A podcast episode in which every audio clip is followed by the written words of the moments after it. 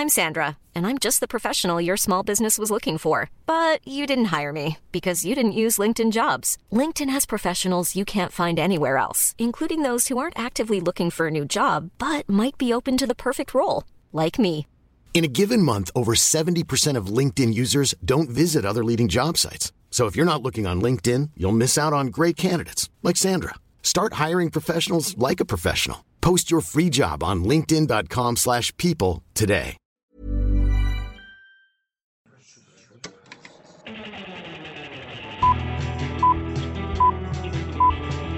Saca el fanboy que tienes dentro. No tengas miedo de enojarte. Esto es el Club de los Amargados. Queridos amigos, nuevamente estamos de regreso en una semana más de esto que es el Club de los Amargados. El lugar indicado para poder hablar de cine, noticias y todo acerca de este bellísimo, bellísimo mundo. Como ustedes, como siempre, el fanboy mayor, el snuff fantástico, el fanboy de Uncle James, el señor Uh, ese soy yo. Se- Sergio Muñoz. Gracias, gracias, gracias. Y aquí, con ustedes, a ver, déjame preparar, déjame preparar. a ver si, a ver si esta semana sí, sí me das una entrada decente. Y aquí, con ustedes, el que se queda siempre dormido. No el fanboy de Disney. Ay, el fanboy de Frozen 2. Héctor Portillo. Gracias, gracias. Qué horrible presentación, pero es un placer poder estar aquí con ustedes. ¿A poco no eres fanboy de. Disney? ¿A poco no eres fanboy de Disney? Claro que no, no soy fanboy de Disney, pero quiero ir al parque de Disney. Pero nomás quiero que sepan que finalmente, después de quién sabe cuántas semanas, ya tenemos un programa subido a tiempo. Y lo único que nos tomó fue cambiar la fecha de publicación de nuestro programa. Así es. Qué gran logro, la neta. Sí, finalmente ya logramos tener un episodio del Club de los Amargados a tiempo y ustedes ya saben de qué se trata esto. Ya saben que esto es un programa de cine donde podemos discutir de la manera que cualquier par de amigos saliendo de ver una película lo harían. Esto no es elegante, esto no es analítico, no somos expertos de nada. Nosotros solamente somos fanáticos de este mundo del cine. y Sí, así es hablamos como por hablar. Y hablamos por hablar y hablamos conociendo lo que conocemos y con nuestros gustos y a nuestra manera. Y es que de eso se trata todo al final de cuentas. Cualquier fanático del cine se puede integrar a esto que es el Club de los Amargados. Y por eso mismo, si ustedes tienen algo que compartirnos, algo que mandarnos, alguna pregunta que quieran hacernos o simplemente compartirnos que están viendo el programa, utilicen el hashtag soy amargado. Soy amargado, utilícenlo con cada una de sus publicaciones y así podemos compartirlas, porque lo hacemos cada mugrosa semana. En Twitter, en Instagram, siempre estamos compartiendo a la gente que nos sigue. Amiguito. Exactamente, exactamente.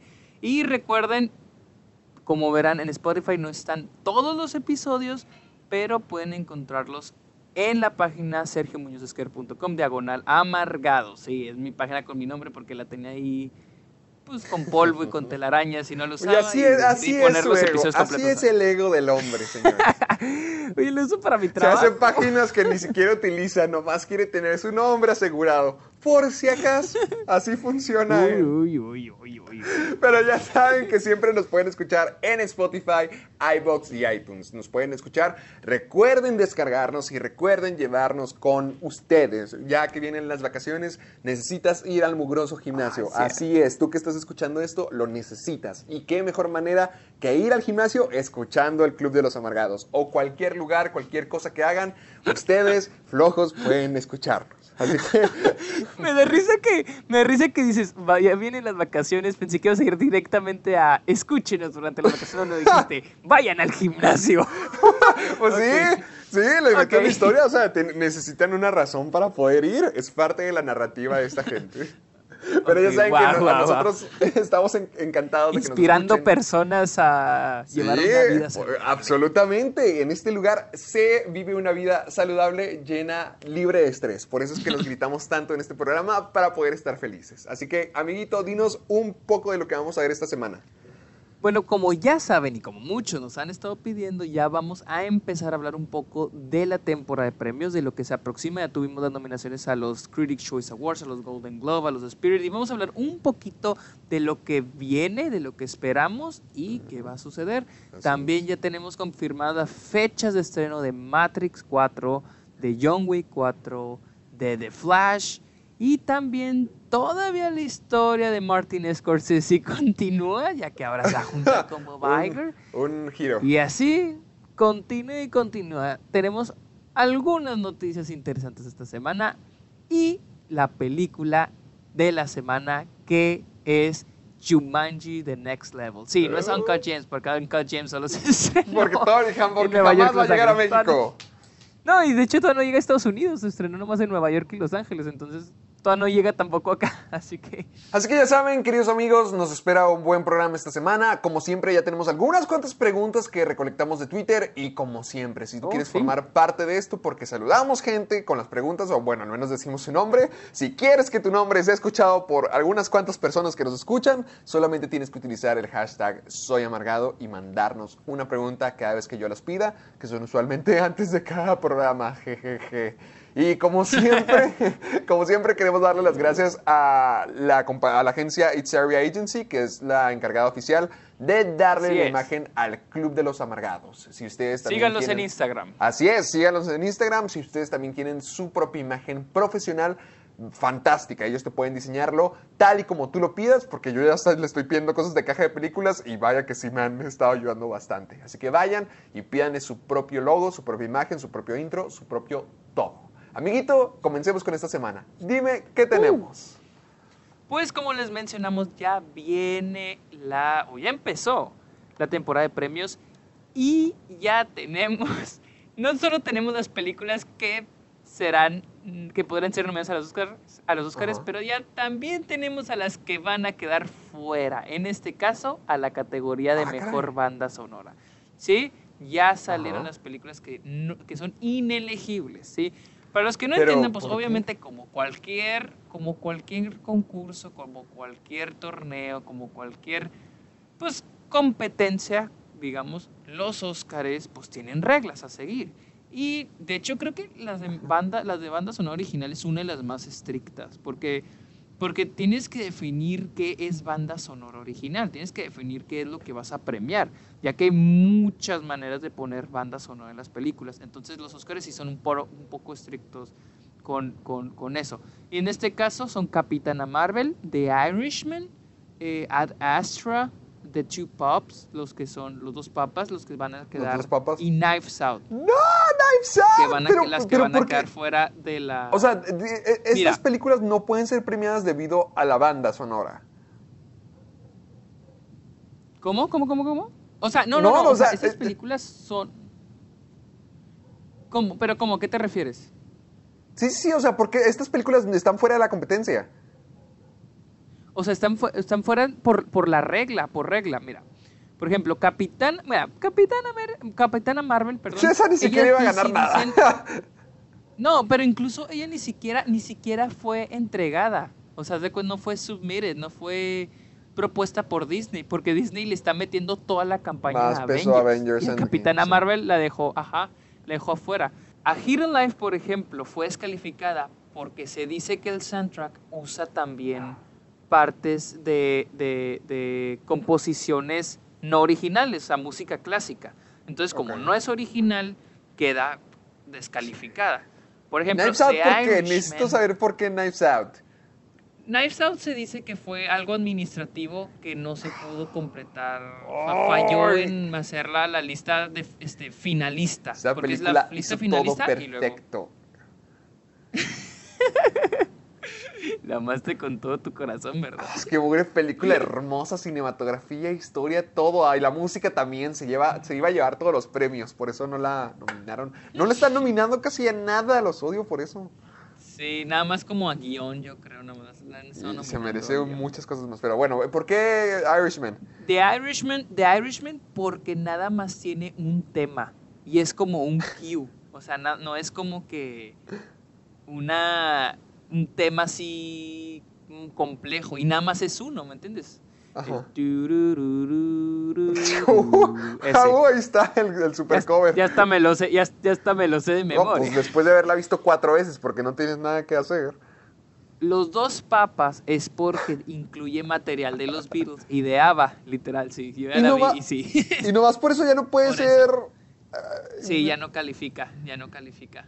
Che, entonces para que una película sea calificatoria para todo esto, ¿tiene que tener toda la música original?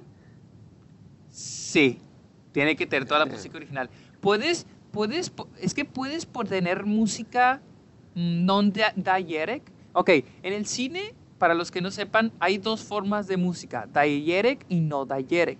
Diegetic es la música que los personajes escuchan. Por ejemplo, Ah. cuando un personaje va y pone Baby una Driver. canción en la radio. Exacto. Bueno, Baby Driver es una es, una situación, es una, no, es una situación particular. Ahorita digo por qué.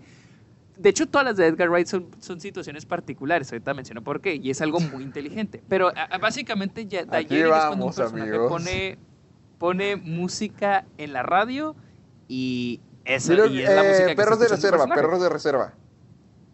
Ajá, exacto, exacto. Como perros de reserva cuando pone la música este güey y le corta la oreja. Spoiler alert. Sí. Y, y no diegetic es la música literal que, es, que, no, que escucha la audiencia, que el personaje no escucha, como de fondo. A esa música tiene, entra, la, entra las nominaciones. Entonces en, en, en Two Pops pues escucha la música, hay esa parte donde suena um, chiquitita, creo. Entonces pues queda descalificada. ¿Qué rayos? En, en- en- te digo, con Edgar Wright es diferente, porque, por ejemplo, pone la música este güey en la radio, pero también la estamos escuchando nosotros. O sea, es, algo- es una manera muy inteligente de Edgar Wright de usarla. Pero X. Y Ad Astra fue descalificada porque tiene dos compositores, pero no están colaborando juntos. Haz de cuenta que no es como en The Dark Knight, que, que fue Hans Zimmer y James Newton Howard, y lo hicieron, y fue una colaboración entre los dos. Aquí en Ad Astra, unas son de. ¿Quién es? Este Max Richter. Y, la, o- y las otras últimas cinco son de Lorne Balfe. No es Y una, nomás por colab- eso, no es una y colaboración. porque eran dos gente Sí. trabajando separada, ya no pueden estar premiados en Ex- música. sí. bueno, Desafortunadamente sí. tienes- Francamente, ninguna la iba a recordar por su música. A lo mejor Ad Astra, poquito. Ad Astra, sí. Muy, pues, ah, yo, yo No, Ad Astra Out, por otras cosas. eh, The Irishman, The Irishman, yo digo que sí un poco, porque The Irishman sí ha estado teniendo nominaciones a, a banda sonora original en otras premiaciones. Y sí, ha- entonces sí, como que sí que le esté siendo descalificada, pues sí es como que. ah, como que sí está Ah, feo, pero pues no, son- a- a- reglas son reglas. A mí no me molesta mucho estas cosas, o sea, todas las películas, estas películas las reconozco por miles de cosas más, así que para mí es como, sí, es como que, ah, Sí, eso sí. lástima, pero pues, bueno, dame otra cosa mejor. Ad amigo. Astra sí duele. Seguimos, ahora sí, algo Este- que duele. Esta es algo la que, que, sí duele. quiero meter, esta sí es la que me quiero meter, porque esto es un... Dila, dila, ah, por favor. Se aproxima un remake de Home Alone. Y como Mi veo, de, pobre ah, de mi pobre angelito, angelito. Home, mi pobre Y como- Alone Angelito. Y, y como, y como habíamos dicho anterior, en el, capítulo anterior, ahora al parecer Disney va a agarrarse de todo lo que tiene De todo Fox, lo que de los tenga assets para de poder Fox, volver a hacerlo. Para hacer remake, exacto. Hasta las cosas no que no si funcionarían en la pantalla grande van a hacerlas en Disney Plus porque Exacto. están haciendo un remake de mi pobre O sea, angelito. Agárrense de los calzones. Hay gente que no sabe que hay cinco películas de mi pobre angelito. Hay cinco. y ¿tú nomás, do- Hay y nomás cinco. creo que una buena. Pero a Ah, mí la sí me gusta la segunda. está buena. Sí, a mí también, a mí me gusta. bien, también. Pero, o sea, bueno, hay gente que no considera ni una bien, que son las dos primeras, que ni una buena. Las dos primeras que son clásicas, pero no están buenas. Yo, a mí sí me gustan, la neta, yo las disfruto mucho, la neta, yo las disfruto un chingo. Sí, Pero hay sí. gente que, que, pues dice que no, que están malas, pero yo sí las disfruto. Pero, o sea, hay gente que no sabe que hay una tercera película. Sí, Imagínate y- decirle, no, hay una cuarta y una Se supone que ahí sale quinta. Scarlett Johansson y se supone que también Sí. hicieron, no sé, no me acuerdo si yo vi la cuarta o la quinta, pero yo vi una donde vol- volvían a tomar el personaje de Kevin, pero nada, y también el personaje creo que de Marty o no sé, y Harry, el de Harry, no estoy, no estoy seguro, uno, uno de los ladrones, pero nadie era igual a nadie, o sea, nadie se parecía a nadie, era un cast totalmente diferente y era una Sí, sí, sí. abominación. Era una abomina- abomin- abominación. Y es que mi pobre angelito realmente es un clásico de Navidad. Es una película que yo disfruto claro. mucho. A mí sí me preguntan como que vamos a ver una película de Navidad, yo digo mi pobre angelito, porque yo siento que es la película que todo el mundo puede disfrutar, porque lo tiene todo, Sí, desde la magia de Navidad, la época, la comedia, la inocencia del niño y también el maldito Joe Pesci. Tiene a Joe ¿Qué me dijiste? ¿Qué Ah, me dijiste? Tiene, tiene todo lo que te gusta. Joe Pesci y violencia. violencia. sí, sí. sí, es, que lo tiene. Sí, por ejemplo, la violencia es una parte súper grande de Home Alone. Hace poquito. Hace poquito estaba viendo un, eh, la serie de Netflix que se llama Las películas que nos formaron. Y una de las películas es Home Alone. Y honestamente, hijo Sergio, tienes que ver ese episodio. Casi me hizo llorar. Cualquier persona que lo esté viendo, véanlo por favor. Porque te pone en contexto de cuán difícil es hacer una película y cómo significa algo para una persona. Me refiero, el Home Alone. ¿Sí sabes quién escribió Home Alone? Sí, este John Hughes, ¿no? Sí, yo no sabía. Yo me sorprendí muchísimo. ¿No sabías? No, no, no, no Sí, sabía. y, la, di- y, la, y las, diri- Y y las fue dos la primeras las primer dirigió Chris, Chris Columbus. Y fue la primera película, o sea, no fue la primera, pero fue la que lo lanzó a la fama, fue la que la primera película que, que lo lanzó a la fama y nadie sabía si iba a funcionar o no. Y batallaron con quién sabe cuántas cosas, fue un fallo total, todo estaba fracasando en el set y nadie, yo nunca me había imaginado eso, crecí con esta película tanto tiempo y fue una pesadilla para hacer. O sea, sí fue un milagro de Navidad que esa película se completara y es un clasicote y me encanta y me encanta desde que soy niño. Y yo siempre he sido de esas personas que dicen como que "Ah, van a hacer remake de todo ya que gano con enojarme. Sí, o sea, no me enoja esta cosa. Claro que quiero decir como que, ¿por qué? No, es como si hicieran, es como si hicieran un remake de Volver al Futuro, que, que ya con el remake de esto, de Ghostbusters, ya cada vez lo veo más cerca. Pero que hagan No, un pero- remake pero- de esto. Pero al menos es- volver al futuro, Robert Zemeckis dijo que mientras él siga vivo no va a haber... Por eso, pero en un momento se va a morir. Tú y yo estaremos en los noventas y vamos a ver. ahí está, ahí está el cover, el cover. El El, cover. cover, por Héctor. Y esta cosa Sí, sí, y al- se ve muy, muy rara. Y al. Ah, Es que nunca... Es que yo creo que ya el puro hecho de que este Macaulay Culkin es icónico, es Sí. icónico, ya cambiarlo por otro niño diferente. Mira, por ejemplo, en esta nueva va a ser, es, es Ellie Camper, creo, es el Yo amo, yo amo a Ellie Camper, la amo. Pero Es, es, eh, no, una actriz. Espérate, ¿quién es Ellie Camper? Ah, La que ok, sale en Unbreakable Kimmy Schmidt y sale en varias películas de comedia. Ok. No sé si es de, la- de las chistosas de Hollywood. Ah, ok, ok. ¿En, en cuál dices que ha salido? Eh, yo, yo la conozco y me gusta mucho por ay, eh, Unbreakable Kimmy Schmidt. Y sal- también salió en Bridesmaids. Ah, ok, ok. Salió en 21 Jump Street como la maestra de... Mm, sí, ya. ya, ya, ya, ya sé quién es, ya sé quién es. Sí, ya, ya. Sí, sí, no, entonces era de, de la amo. 21 Jump Street, sí. Sí. Pues está en Archie Yates, que es el niño de Jojo Rabbit. No, La verdad, ese niño... es Franco Escamilla. Ay, bye. Está bye. Vez vi una igualito. foto. A mí se me hace. Bueno, la es que la otra vez vi una foto de, de él, de Archie Yates, y, y el niño del otro, el protagonista de Jojo Rabbit, juntos en la premiere. Y lo pusieron al lado una foto de, de este. de Sean Penn y, y este. ¿Cómo se llama? Este Frost, de los de. ¡Ah, Nick las Frost! películas de Cry. Estuvo buenísima, me dio mucha risa la foto. Y la neta, este niño me encantó. Es lo mejor ¿Ah, de sí? Jojo Rabbit. Es lo mejor. Uh, o sea, tiene como unas 5 o 6 escenas cortitas en la película, pero neta es lo mejor de la película. Está, te atacas de risa con ese niño. Ojalá sea increíble Wow. porque él sobre todo tiene toda la presión del mundo, porque es que desde el hecho, desde el punto donde no es Macaulay Culkin y además que es tan diferente físicamente a. Macaulay Culkin, desde ahí el niño va a estar frito cuando esta noticia agarre más peso y más peso y más peso y salga el primer tráiler, porque la gente lo va a Sí, es odiar. que. Exacto. Es que aquí lo- el que la tiene más de perder es él, porque es el Es él. protagonista. ¿Cuántos niños no? O sea, pues tenemos cinco películas de, de Mi Pobre Angelito. Ni Macaulay, Macaulay Culkin ha salido li- vivo de eso. o sea, Sí, o sea, independientemente si el niño es bueno o no, la gente va a reaccionar mal, porque ¿por qué lo conocen? Sí, o tú me dices que Jojo Rabbit, pero dime cuánta gente va a conocer Jojo Rabbit. Yo digo que esta, sí, esta película Pues, va a ser sonido. montón. ¿Por, por qué? Ah, mucha gente ya conoce Sí, pero no, de Jojo no, Rabbit. no cultura popular y mucho menos nadie pensa en Jojo Rabbit, Ah, nadie no. piensa en este niño. Pensamos en Taika Waititi o el niño principal. Pero... Ay, no sé, acá, acá mucha gente sí ama... Que la fregada, hecho, pero es, que aquí- cultura es que acá- diferente. Aquí no se ha estrenado Jojo Rabbit y no creo que esta Es vaya que a ser la película. es que, Jojo ok, Rabbit sea la es que película la que lo cosa es que la gente- Es que acá la gente, yo pienso lo contrario. Es que yo, por ejemplo, acá a la gente Jojo Rabbit no le gustó. No le gustó ¿No? Y más que nada por Taika Waititi. Sí, dicen que... ¿Por Hitler? Dicen, Jojo, sí, dicen que... Es que Hitler sí es gracioso, pero como que si te puedes a pensar, dices, es que no tiene... O sea, este güey no tiene nada que ver aquí. O sea, Jojo Rabbit está padre.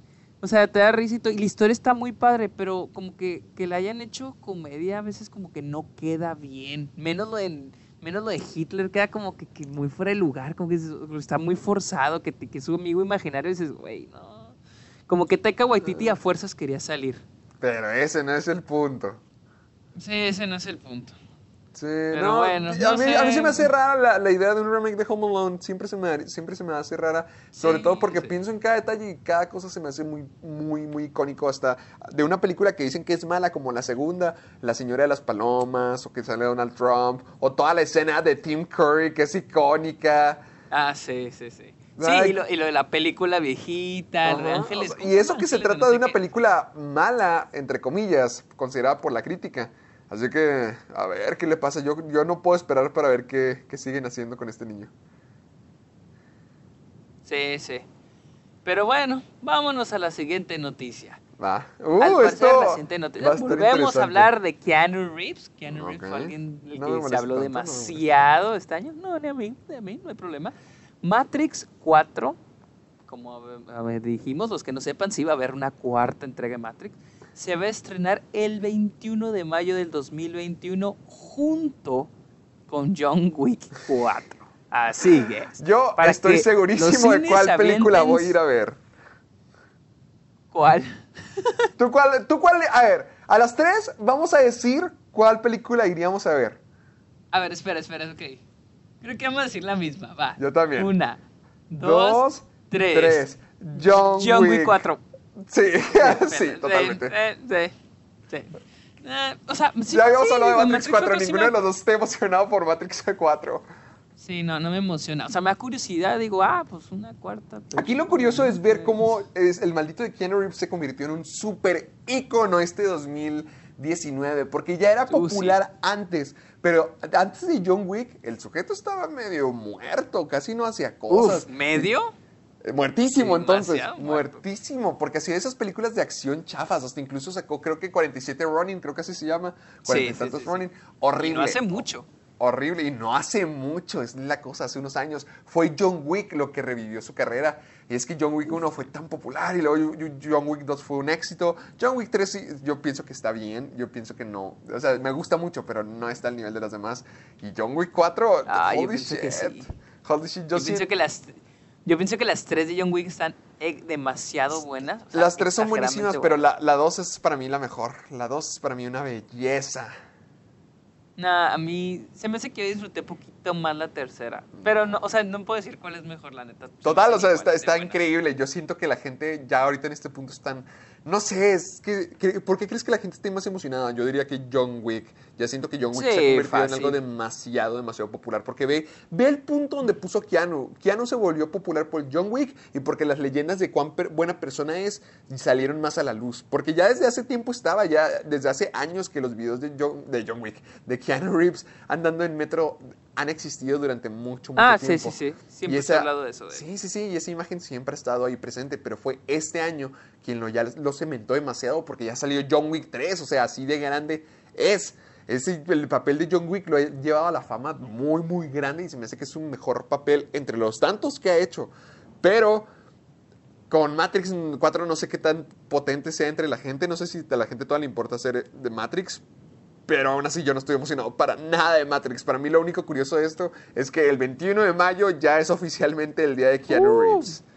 Exactamente, así que me imagino que muchos cines sí van a ser como double feature. O sea, Yo creo que poner las dos durante películas al mayo van a terminar poniendo todas las películas en las que Keanu Reeves ha salido, ya que tiene muchas muy famosas. También, Pero ¿no se supone que el próximo año también va a salir eh, Pero, pero eso es 2021, ese es 2021. Ah, todavía Mayo falta. 2021. ¿Y, sí, y Bill todavía y Ted cuándo sale? ¿El próximo año? Que esa sí creo que es el próximo año. No recuerdo la fecha, pero estoy casi seguro porque creo que sí la, ya la acabo, ya está Ya está filmada. Pero está eh, el filmada. próximo año sale otra película de Keanu Reeves, de otra franquicia de Keanu Reeves desde hace Sí. mucho, mucho tiempo. Ya lo O único sea, y lo falta más que Gary Oldman que- regrese. O sea, lo más chistoso es de aquí que, que con Bill, Billy Teddy, ¿verdad? Billy Ted. Billy ¿Cómo se Ted. llama esta? Ese es de comedia. Y ahorita John Wick está como que en un rango de acción, ¿no? Figura de acción. Pero ah, yo digo que sí, yo digo que le va a ir muy bien con esa, porque como que comedia va a decir, no mames, vamos a verlo en una comedia, porque ya Bill Ted ya es como que ya de algunos ayeres, ¿no? Cuando apenas empezaba la carrera de Keanu Reeves. Entonces, este, yo siento que esa todavía le va a impulsar un poco más, porque la gente va a decir de que no mames, va a salir una comedia. Entonces, no siento, la Pues, verdad. si no la gente se que volvió yo- loca que- cuando Keanu Reeves salió en el tráiler de Bob Esponja. Exacto. Mira, la verdad yo pienso que Keanu Reeves no es un buen actor. Yo pienso que no es un buen actor. Es que yo, La yo también, yo también pienso lo mismo. Pero es bueno, No bueno, bueno haciendo John Wick, es bueno haciendo John sí, sí, Wick. sí. Sí, exacto. O sea, es que es carismático. Es carisma. Yo siento que, bueno, no sé. Iba a decir que es como Will Smith, pero él sí lo No. considero un buen actor. No. Sí lo considero él un buen actor. Ajá, y además, Will- o sea, el encanto de, de Keanu Reeves está en el sentido de que todo el mundo le encanta que sea como que tan amable y tan perfecto y que sea este sujeto millonario y que ha hecho buenas películas y que ha hecho películas icónicas, pero que sigue siendo como que muy X. Es lo mismo que mucha gente amaba a Jennifer Lawrence antes. ¿Te acuerdas de que antes Jennifer Lawrence era como que la, la chica cualquiera, la que se cae recibiendo su Oscar? La que ¿En come serio? No me acuerdo ¿No de te acuerdas eso. de esa? Esa era la etapa principal de Jennifer Lawrence Siempre cuando... me ha caído mal. ese era antes, ese era antes Jennifer Lawrence, la mujer que, que es la chica como nosotros. Vean cuán relatable es. Y ahorita no, ahorita ya ahorita todos sabemos de que es una... es Y nadie la quiere. Ya nadie la quiere. Ya nadie la quiere, exactamente. Y Kenny Reeves eh, sí vive con esa imagen de que es más tranquilo y parece que sí es así. Hasta ve, hace poquito salió lo de su novia y todo el mundo. Cada vez que sale algo de Keanu Reeves, todo el internet está hablando de eso. Y Keanu Sí, Reeves exacto, está es esforzando para que sea así. Sí. Mis, mis respetos para su manager. El Sí. manager, su agente, neta, mis respetos. Y también, también tenemos otra fecha de estreno confirmada al fin y con director ya Ah, al uy, pues, fin. a ver, ¿por cuánto tiempo? A ver, por cuánto tiempo. The Flash, que Ajá. será dirigida por Andy Muschietti, que él fue, bueno, El escritor director de, de, It. El, el director de It. ah, él la dirigió, ¿verdad? Eh, Él dirigió, Ah, él dirigió. Y, eh, y ha hecho varias cosas para las películas de It. Pues The Flash llegará el primero de julio del 2022. Oh, Así que es. la fregada. O sea, todavía faltan dos años para que la película de Flash salga. Dos años y medio, güey. Dos Qué años y medio. pues, que no- que esa película, que no se supone que tenía que haber salido este año? Pues O mira. el- O el, o el- Ay. si según yo este año salí, no, según yo cuando las noticias originales salieron, la película de Cyborg debería de estar saliendo este año. O creo que también la película de los Green Lantern Corps. Creo que la película de Flash era para el año pasado. Creo yo. ¿Y de dónde estamos ahorita? Mira, mira. ¿De Hay una película que se estamos? llama Gambito. Hay una película que se llama Gambito. Ajá. No mames, ya no me, no me sorprende, no, me sorprende no, que no, atrás. Aquí no me sorprendería que sí lo lograran, porque siento que ya DC finalmente Sí, supo sí, sí, ponerse de pie. Sí, yo pienso que ya ahora sí, sí, va ya sí va a suceder. Pero el, el Flash pienso. de Ezra Miller es como que aún vale la pena verlo. La- mira, para el 2022, ¿cuándo habrá sido? La última vez que habremos visto al personaje fue hace cinco años. Eh, Lo eso estoy el pensando, 2017, se me hace.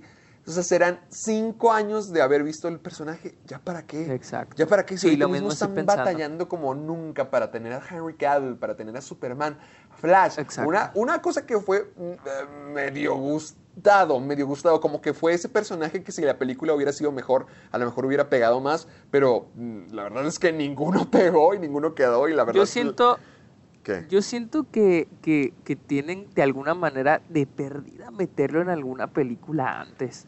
Porque si es- eso que dices es cierto. O sea, van a pasar cinco años después de que vamos. O sea, todo mundo. La verdad, la mayoría de la gente va a perder interés en ver a, al Flash de Ezra Miller. Ahora, el güey, ¿qué edad tiene? Ya tiene unos 30, 30, ¿no? Unos 30 y algo, ¿no? O sea, unos pues cinco años más, métele, pues está... Mira, el tipo tiene No 27, el tipo tiene 27. Ah, ok, No, yo pensé que ah, estaba... Todavía está bien, de hecho, todavía está bien para hacer. Flash. que tengo unos 30 cuando lo grabe, ¿no? Ok. Mm, bueno, sí, sí está bien, sí está bien. sí No, está pero bien. aún así, piénsalo. El sujeto tenía como No, o sea, sí está bien, 25, sí está bien su 26 cuando edad, sí está bien su edad.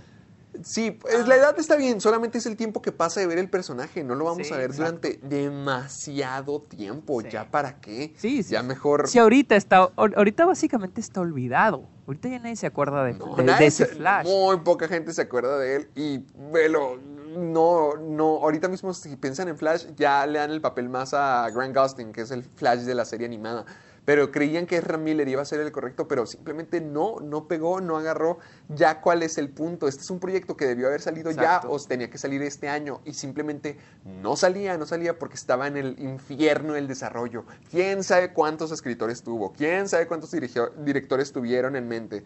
Ni nada se armaba. Nada se armaba. Y por un momento tenían algo genial porque creo que tenían a Chris Miller y Phil, Phil Lord. Creo que eran los originales. Sí, creo Pero- que sí tuvieron, sí los tuvieron por un par de segundos. Pero, ve, ¿qué pasó? Y, y Andy Muschietti, mira, a mí me cae muy bien, es un excelente sujeto. Solamente tengo que volver a ver, tengo que ver otra película de él porque eso dos me decepcionó demasiado. Eso ¿Qué otra película obra- tiene?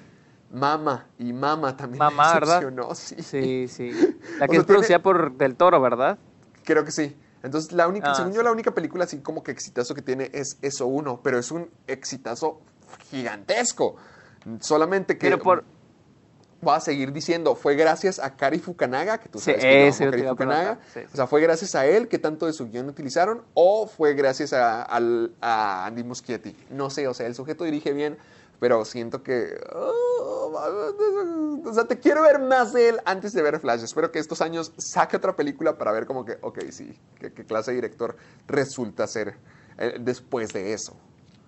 Exacto, sí, sí. Pues hay que ver porque, pues no sé, o sea, pues sí, o sea, hay gente que sí, por ejemplo, a Fernando, mi roomie, que ahorita ya se graduó, saludos, Ay, él ama Flash, él ama Flash, pero él dice que no sé, que no, que no lo convence el Flash, o sea, el Flash de, de este, este se me olvidó su nombre, de Ezra Miller, Ajá. entonces dice, pues no, no me convence, pero pues le vamos a dar una oportunidad, pero güey, hasta en, ¿qué son ahorita? 2019, en dos años y medio, pues... No, es que ese es el No. No, mejor amiguito, mejor bueno. contestemos una pregunta porque se nos Sí, olvidó. eso te iba a decir, eso te iba a decir. Yo tengo una, aquí tengo aquí ya lista una pregunta de Joel. Iñiguez. Ajá. Ok, de Joel Iñiguez. ¿Cuáles son sus experiencias bizarras en el cine? Tú comienza primero, tú comienza primero. ok, sí me han pasado algunas cosas. Oh, ya sé, ya sé, tengo, ok, tengo una. Una vez fui con mi novia al cine Ajá. Y al cine al que vamos en el paso desde que como tipo restaurante, hay meseros y te llevan cosas, comida y así, ¿no? El hermoso Álamo, de dígalo bien. Uh, el Álamo. Y fuimos al cine y pedimos agua. Pedimos agua, agua. Y ya nos trajeron la- las aguas y mi celular está arriba de la mesa. Entonces, cuando ponen los vasos, pone el vaso de mi novia Luisa, lo pone ahí y luego pone mi vaso arriba de mi celular por Ajá. accidente. Pero pues obviamente no está completamente arriba de mi celular, simplemente puso poquito y luego cuando lo soltó pues se cayó todo el vaso arriba de nosotros, toda el agua. Nos mojamos todos, todo, todo y la pobre chava está de que, ay, disculpen, disculpen. Yo, no, no te ¿Qué preocupes. te regaló? ¿Qué te regaló? Pero... Nada, ¡No te dio nada! no, no me regalaron nada. O sea, me tiraron el agua de gratis. Bueno, hay que entender, no puedo exigirles que me regalen algo porque en No, parte fue sí, mi culpa, yo sí porque lo el celular hecho lo que, puse yo. órale, Suéltense con una pizza barbecue que están bien sabrosas ahí. No, la verdad ya me han regalado muchas cosas. Por ejemplo, también una vez pedí unas, unas alitas, fui a ver Fight Club y pedí unas alitas y no me las llevaban. Entonces dije, pues qué onda, ¿no? Dije, las voy a pedir, tal vez todavía. Y dije, oye, no han, no han traído mis alitas. Ah, no, sí. Y al rato me las traen y luego después otro chavo viene de que, oye, ¿pediste unas alitas? Le dije, sí, pero ya me las trajeron. Entonces llegaron con más alitas y yo de que, ¿qué pedo pedí? Nomás pedí una y dije, al rato me van a querer cobrar las dos. Y el tipo de que, no, van, van, o sea, esas por la te las regalamos. Ajá, y yo que a huevo. Y cuando, cuando, me, y, y cuando empezaron a dar las cuentas a toda la gente en la sala, a mí no me la trajeron, o sea, me regalaron dos órdenes de alitas. ¡Uy! ¡Wow! Miren, ahí está. Los, aspiren a ser como Sergio. ¡Uh! Aspiren a ser. Sí, no en el gimnasio. ¡No! Yo A ver, ¿cuál es, el- Ajá, ¿cuál, es yo cuál ha sido tu experiencia más bizarra? Mira, va, va a sonar muy, muy, muy raro. No es así como que maravillosa, no es como que, oh, por Dios, esto pasó, pero fue una experiencia muy extraña de que, miren, no sé cómo sea en otros lugares del mundo, pero Sergio y yo crecimos en Delicias, Chihuahua, donde antes no teníamos ni Cinemex ni Cinépolis, y no sé si se acuerdan de MM Cinemas. Nunca hemos tenido nada de esos, nunca, nunca tuvimos cadenas hasta que MM Cinemas abrió como por el 2008 por acá. Antes de eso teníamos Sí. lo que es conocido como el cinema viejito, ahorita mismo, porque era de un cinema independiente, un cinema aquí de Delicias, una cadena que inició toda nuestra vida antes de que hubiera marcas en Delicias y ahí se proyectaban películas. Pero como pueden esperar, a veces es medio dudoso. Ese cine era mm, medio Procedencia dudosa. de procedencia dudosa, porque hace cuando uno podía pasarse de película las veces que quisiera, la- la- la- estaba muy raro el ambiente, o sea, no era nada formal. Y un- un- una, literalmente una vez cuando fui a ver Stardust, ¿te acuerdas de que ahí sale Charlie Cox? Stardust, el, sale Robert De Niro que se viste de mujer y toda la cosa. ¿Cuál? No me acuerdo. ¿Cuál es esa? Está buenísima la película. Lo bueno, esa película está súper padre. Ya estábamos en el clímax, donde ya se va a enfrentar en el- al jefe final. Una super película, ya se va a enfrentar al clímax, la película se quema. Y nos la vuelven a poner y ya todos están muertos para cuando nos la vuelven a poner. Y ya- No y- puede ser. No es cierto, neta. Sí, pero esa no es lo peor, esa no es la... eh, No, nomás estoy poniendo de ejemplo para que vean la calidad del cine. No, la, la vez... No, me acuerdo qué película, era muy niño. Según yo era una animada. En una sala, no sé qué pasó, empezó a fallar algo con el proyector o con la cinta que estaba. Ya Empezaron me a acordé de una muy buena mía. Ya me acordé de una muy buena. cuentas.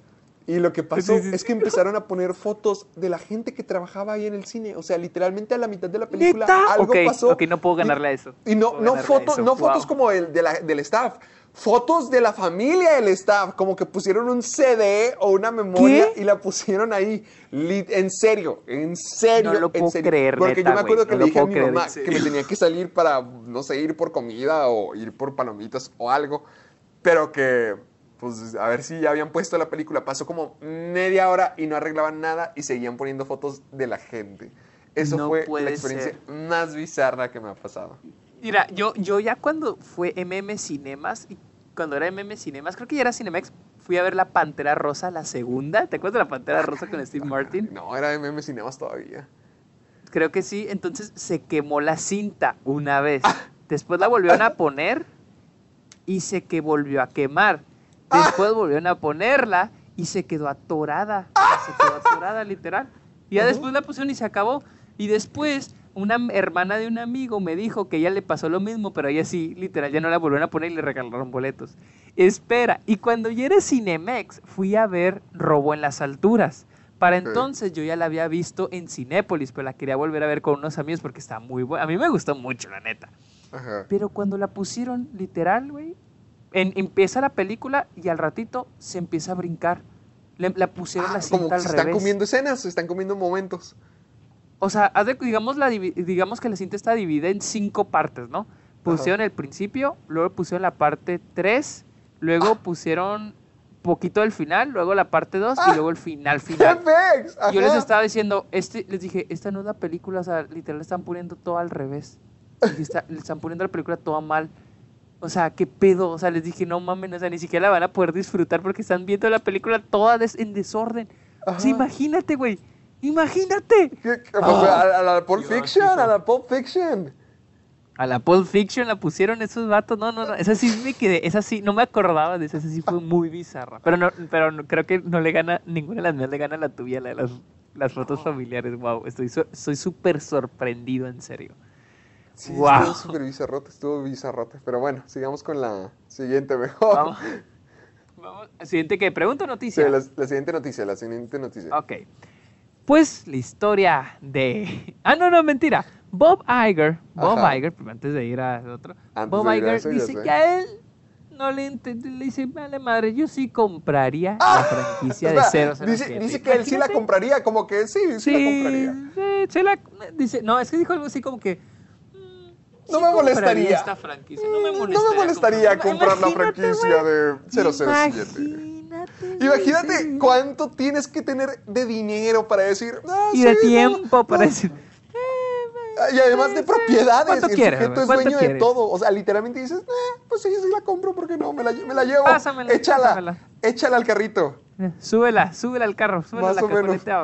¡Qué pex! ¡Qué pex! Mugre tipo millonario. Imagi- o sea, imagínate, obviamente sí habría cambios. Imagínate, te- no, ok, es- la noticia es lo que dijo Bob Iger. No crean que está, no crean que sí es un rumor que la va a comprar. No, Sí no, lo o sea, dijo, es algo así, un comentario nada más.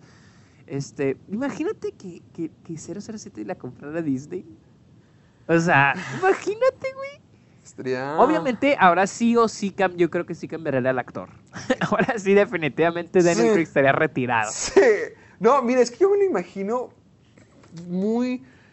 Es, que cómo ponerlo, porque se, me haría raro en el decir de que Disney no puede llegar a ser un monopolio. Siento que los gobiernos jamás dejarán que Disney sea poseedor de todo, jamás podrá poseer como todo, todas las marcas posibles. O sea, no va a poder pasar a pesar de que cada vez vaya comprando más cosas, más cosas, más cosas. Pero decir que sean dueños de 007, como también decir de que Bob Iger estaría dispuesto también a agregarlo a las filas de Disney, ahí sí es decir, no, pues ya Disney puede hacer lo que quiera. Sí. Disney puede Digo, comprar a quien quiera. Pero el, no el- creo el- que pase. el comprar, el comp- digo, sí, tampoco creo que pase porque no iría como que con lo que es Disney, por así decir. Pero el comprar, el comprar 007 no, no, no habría tanto problema con lo del, lo del ser un monopolio, porque pues No, no, no, yo sé, pero nomás es de- eh, lo decía por decir de que Disney nunca va a poder poseer todas las cosas del mundo. A Ah, pesar de que sí, poco no, a no. po- a pesar de que si se agregara eh, James Bond a su lista de personajes, seguiría siendo así, de que nunca va a llegar a lo Sí, es que la cosa, es que la cosa es que Disney podríamos decir es dueña de un montón de cosas de entretenimiento, pero está lejos de poseer todo, porque en telecomunicaciones apenas empezó con Fox. Entonces, pues, la neta, la neta, siéndote sincero, no dudo que en el futuro sí compren 007, la neta. O sea, ya nada me ¿Piensas hace que también se lo pueden verdad, llevar, entonces?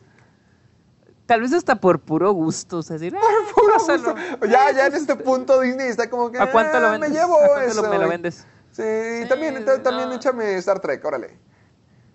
Sí, sí, sí, sí, para hacer el crossover Star Trek y Star Wars. Vámonos, sí, ah, de una vez. Ya, lo- me sorprende cómo Sí. Disney puede comprar todo menos Spider-Man. O sea, es lo único que no puede poseer.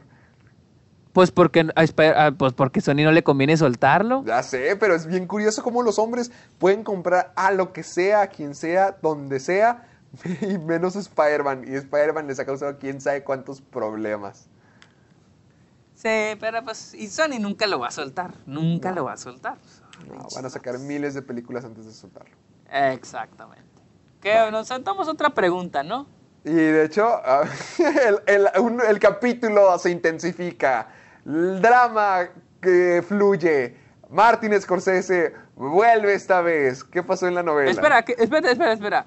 ¿Nos ¿Nos sentamos a noticia o nos sentamos una pregunta más? ¿Tú qué dices? No, a ver, vamos a, vamos a la noticia para terminar con Bob Iger y luego contestamos con Bob la... Iger. Pues Bob Iger acaba de decir que tiene planeada una, un- una reunión con el equipo de Martin Scorsese.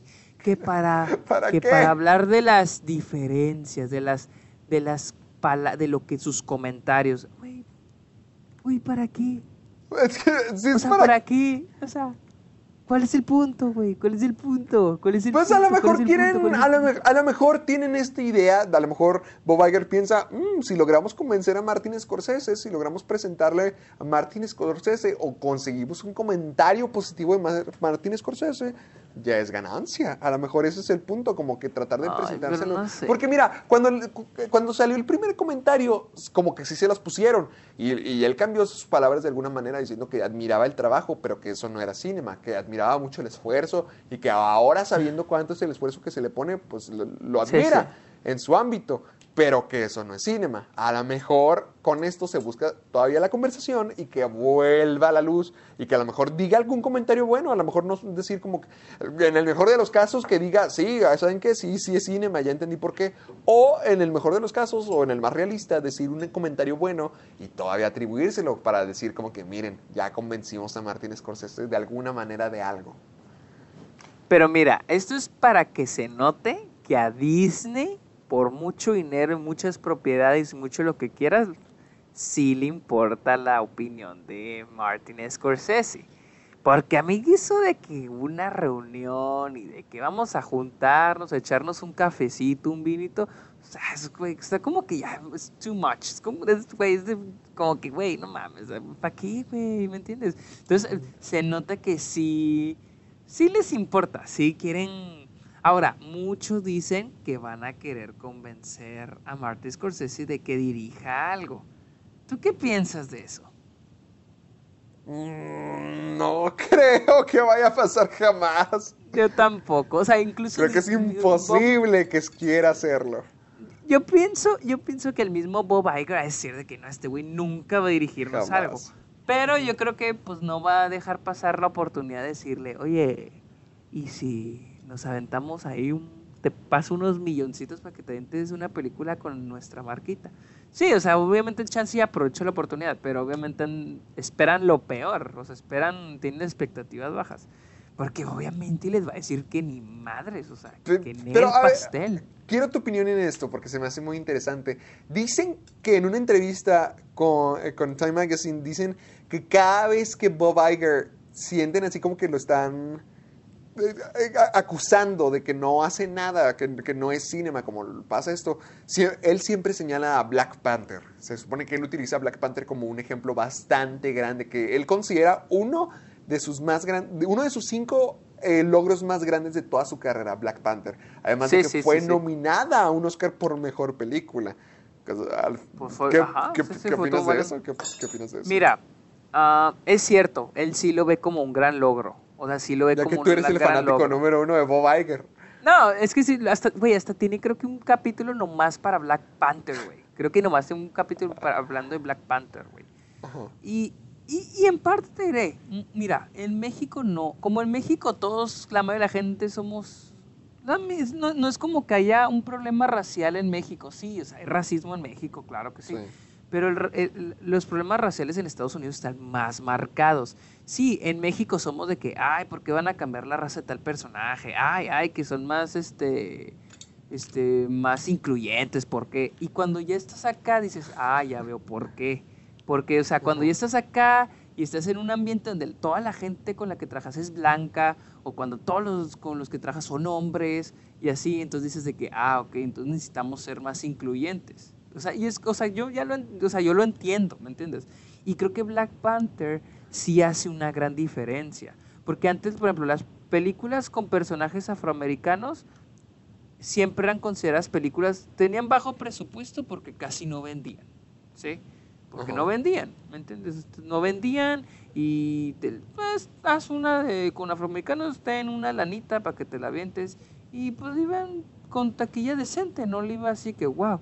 Entonces, hacer Black Panther sí era un desafío. Sí, tiene la marca Marvel, va a vender y todo, pero pues sí es un desafío porque vas en contra de lo que se cree, vas en contra de todo eso y porque, porque sí, probablemente es para darle, llamémosle, placer a cierto sector de la población. No, no, es que es cierto, o sea, es para ser incluyentes. Y a mí me parece muy bien, porque la neta, a mí cuando yo veo una película donde un personaje es latino, no importa si es mexicano, pero es latino y habla español, a mí se me hace muy bonito, siento bonito. Cuando vi Into Spider-Verse, ya lo había dicho, cuando los personajes hablan en español, se siente bonito. O sea, digo, no mames, ellos hablan español como yo.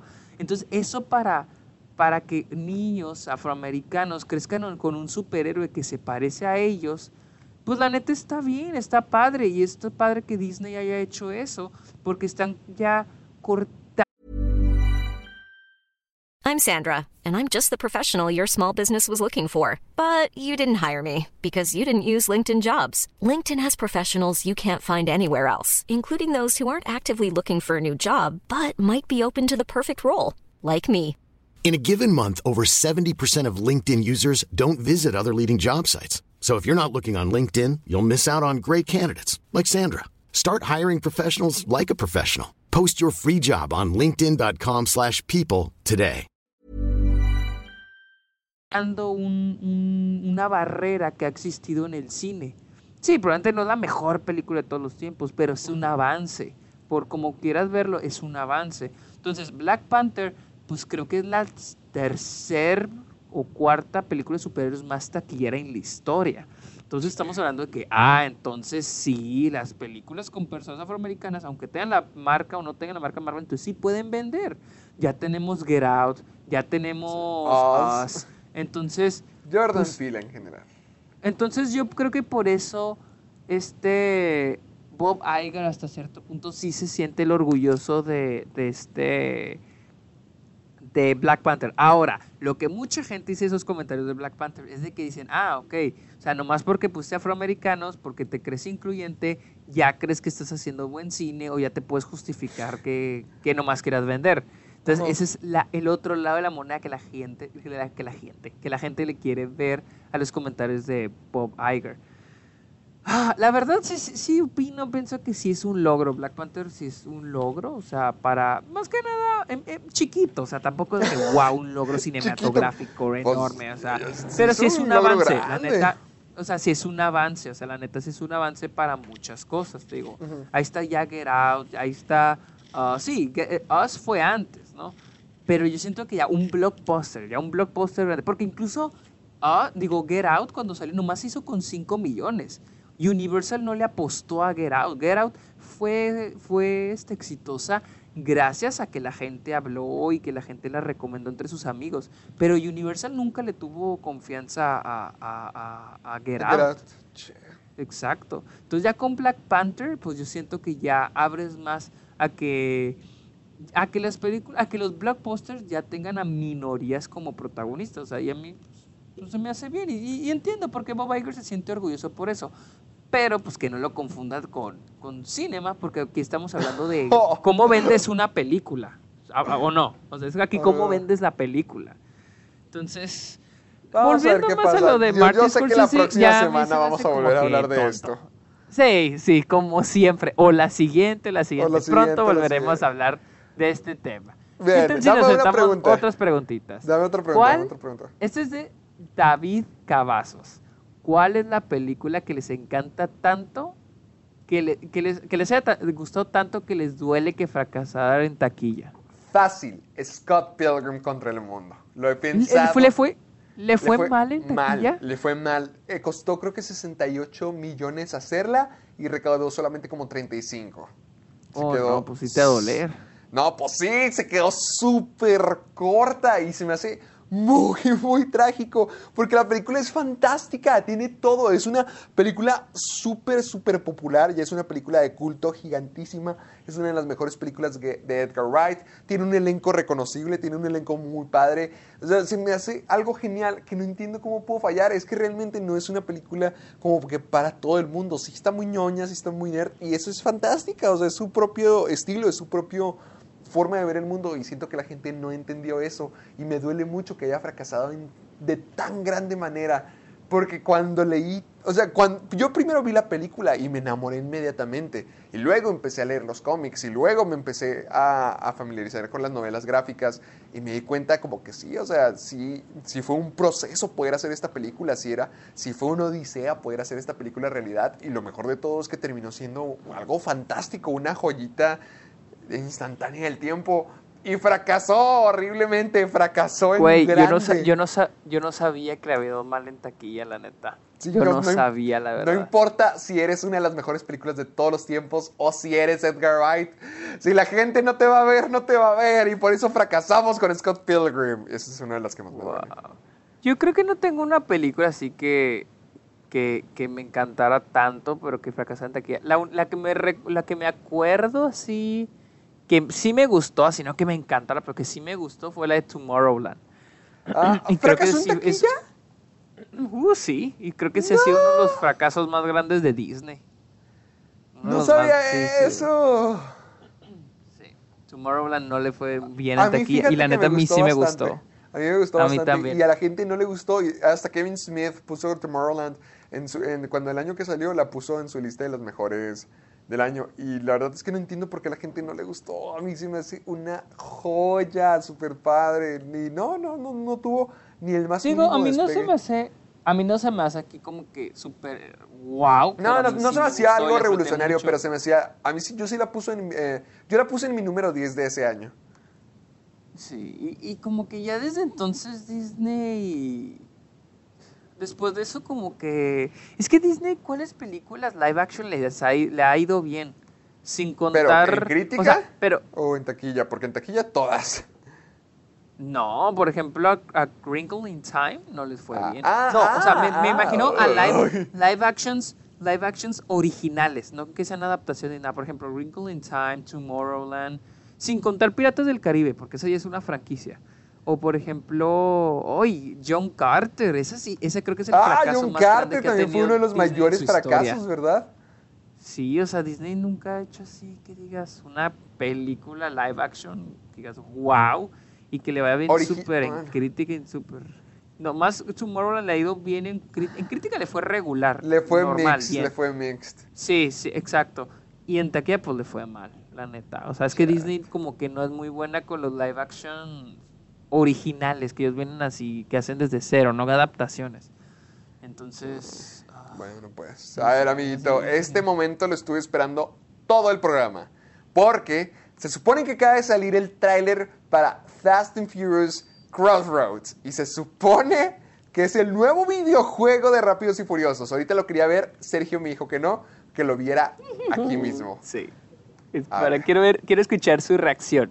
Todos atentos, por Así que, favor. queridos amigos, si quieren ustedes unirse eh, en, el, en el evento, mira, en el evento, en el video que tiene 4.579 pulgares abajo, casi la mitad de todo. ¿Neta? Sí. No, es que ver el primer comentario que dice, para el videojuego de Rápidos y Furiosos. Dice, el primer comentario dice que esto parece un tráiler fanmade de GTA V. No, velo. Sí, güey, sí, sí, sí. sí. Ver, parece, parece ver, San Andreas. Para madre. los que quieran reaccionar conmigo, en este momento, cuando yo diga una, dos, tres, ya, le pican play y yo lo voy a ver. Así que aquí vamos. Oh my God. Reacción en vivo. Una, dos, tres, ya. Ah, A ver, se ve como el carro clásico de Toreto. No más que azul. Oye, esto sí se ve como Grande Auto. Se ve como Grande Auto y Saints Row y los gráficos se ven horribles. ¡Ay, no manches! Se ve como de PlayStation 3. Yo creo que de PlayStation 2, güey. No Se ve como en PlayStation. PlayStation 2. Güey, se ve como el San súper Andreas, güey. falso todo, la arena. No, ay, no, el fuego se ve feo. Michelle Rodríguez también. Ay, Espera, que no, espera, le hicieron horrible. Este juego no tiene textura. Ah, no puede ser. Parece como si los Sims tuvieran carros rápidos. Ya quiero ver cuando que ver. También sale Tyrese. Ah, ya salió. ¿Ya viste qué opinas de, de, de Toreto? ¡Horrible! ¡Horrible! Estos tipos no están nada proporcionados. La cara de ¿Qué va a Toreto se este como? No que. entiendo de qué es el juego. Espera, todavía ni siquiera se acaba. Como que es de... va- siempre vamos a estar en el carro. Creo que va a ser de persecución. Parece uno de esos juegos que venían que venían en el serial. ¿Te acuerdas nunca te tocó esos juegos que venían en el serial y los ponías en la computadora? ¡Ándale! ¡Ándale, Oye, pero eso se ve! Toreto, o sea, Toreto, o sea, imagínate, hace casi unos siete años, el Rockstar con Ellen Noir diseñaron esto del, del motion capture para las caras y estos güeyes literal pusieron la cara de Toreto. Parece que tomaron una foto de Vin Diesel y la Ajá. pegaron en, en Sí, porque no se mueve de manera no se mueve de manera natural y deberían de ver la cara de Michelle Rodríguez, se ve horrendo. Todo se ve horrendo. Es una porquería, se ve como una porquería. En este año ya tenemos juegos don- donde salen actores reales. Por ejemplo, siempre los que son como de, de decisiones al estilo Beyond Two Souls o Detroit Become Human. Hasta incluso, esto se ve como de, ¿cómo se llama? Heavy Rain. Ese era un juego del 2007. Los juegos que hoy salen que tienen a esta, ¿cómo se llama? La que, la que es Juno. Ah, ay, lo tengo en la punta de la lengua. Ellen Page. Ellen Page, que sale en el juego con William Dafoe, se ven geniales. Estas cosas parecen monos de plastilina derretidos, parecen de PlayStation 2. No tienen sombras bien hechas, no tienen la textura mí- correcta. O sea, y es un juego que va a salir para PlayStation, ¿no? Y Xbox, para plataformas normales. 4. Güey, es que 4. a mí lo que me sorprende es de que como una franquicia como Fast and Furious, ¿por qué no le meten dinero, no le meten lana para hacer un buen videojuego? Para seguir sea, el legado de otra manera meten- como lo hace Star Wars. Es lo que hace- el, el- hecho de que fueran franquiciando de en tantos modos diferentes y que tuvieran calidad es lo que los hizo bueno. Por eso los juegos de Star Wars a veces son tan queridos. Pero esto, ¿qué cochinero es? Parece que va a salir Sí, para no, GameCube. No, sí, se ve horrible, se ve horrible. Ese parece, juego. O parece sea, juego de se aplicación nota, de celular. se nota que lo están haciendo de súper encargo, así que ah, vamos a aventarnos un Sí. videojuego. Está horrible, horrible. Y creo que lo, creo, creo, corríjanme si estoy mal. Creo que Vin Diesel lo presentó en, la co- en una convención de videojuegos, no, recuerdo cuál. Y, ¡Qué imagínate. vergüenza! Yo sí me sentiría mal. Sí, no, no, Deberían no, de no, no, sentirse ¿qué? mal por esto, sí está muy gacho. Sí, la verdad, o sea, se- digo, se nota que lo están haciendo que como que para vender nada más, o sea, la neta Sí. se nota que nomás lo están haciendo para vender. Honestamente, sí. Ay, pero Pero, olvidemos vamos- esto, ¿qué tal si contestamos una pregunta más? No, vamos a otra. Uf, es que ya nos queda poco tiempo, nos quedan nomás como 25 minutos. Vamos a la Ah, siguiente noticia. cierto. Y luego con- es la cierto, siguiente cierto, noticia y contestamos otra. Ok, al parecer, Uncle James, la Uy, hermosa que Uncle por James. cierto, el señor Sergio, vayan a Twitter, vayan, por favor, háganse un favor y sigan a la cuenta y vean el nuevo nombre que tiene Sergio. El estupidísimo nombre que se puso. Cuéntales, por favor, ¿qué, qué te puse? ¿Qué hiciste? Uncle James fan account. O sea, ya Sergio Muñoz no existe. Ahora solamente es una, es una cuenta fanática de Uncle James, mugre fanboy. Ay, perdón, la amo. Bueno, la, la noticia. Uncle James ya es la película más taquillera por sala en la historia de A24. Al parecer, la, la, la, o sea, la película ni siquiera ha tenido una, un lanzamiento oficial. O sea, el lanzamiento oficial oficial es en Navidad. Pero en, en- realidad la película se estrenó nomás en Nueva York y en Los Ángeles. O sea, ahorita nada más se está exhibiendo en cinco salas. Y cada sala, y la- cada sala juntó 105 mil dólares. O sea, en realidad, y ahorita la película juntó medio millón de dólares. ¿Quieres decir que finalmente salas. una película de Adam Sandler hizo dinero y también fue una buena película? Exacto. Eso exacto. jamás ha pasado desde, creo que 50 primeras citas o... No, espera. Desde Meyerowitz Stories. No, Meyerowitz Stories es de Netflix. Fue de Netflix también, malditas. No, ¿ves? Entonces sí, desde De hecho, 50 de primeras hecho citas, pobre hombre. Uncut James, Uncut James se va a estrenar en Netflix en el mundo. Nomás en Estados Unidos se estrenó en cines porque aquí es, de- es, es distribuida por A24. Pero en otros lados va a ser distribuida por, por Netflix. Y la verdad, No, pues, eh, véanla. Está, está- o sea, literal, todavía tengo imágenes en mi cabeza de esa película y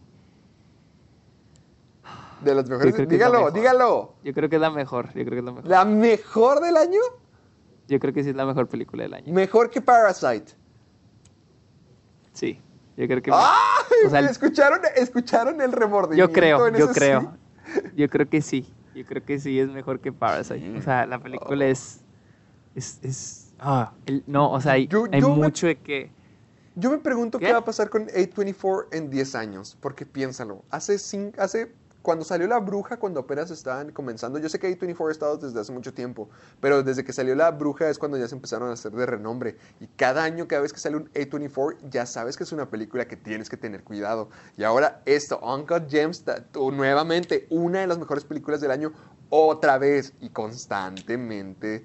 A24 hace eso. ¿Qué va a pasar en Sí. 10 años? Si esta película ya fue la más taquillera de A24, no se van a detener ahí. A lo mejor es por Adam Sandler, no lo sé, pero Dios santo. Y es muy curioso porque. Porque ese récord de la película más taquillera por sala la tenía The Farewell.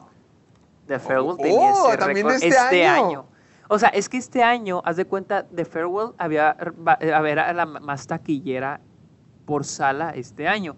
Y luego Parasite la venció y ahorita ya la venció Uncut Gems. Mm, vaya, Y lo curioso es que creo que son mis tres películas favoritas. Ah. No, están entre mis cinco películas favoritas. Porque fue Uh, que la cuarta. esperen pronto el video de mejor y peor del año, amiguitos. Se va a poner bien fuerte. Uh, sí.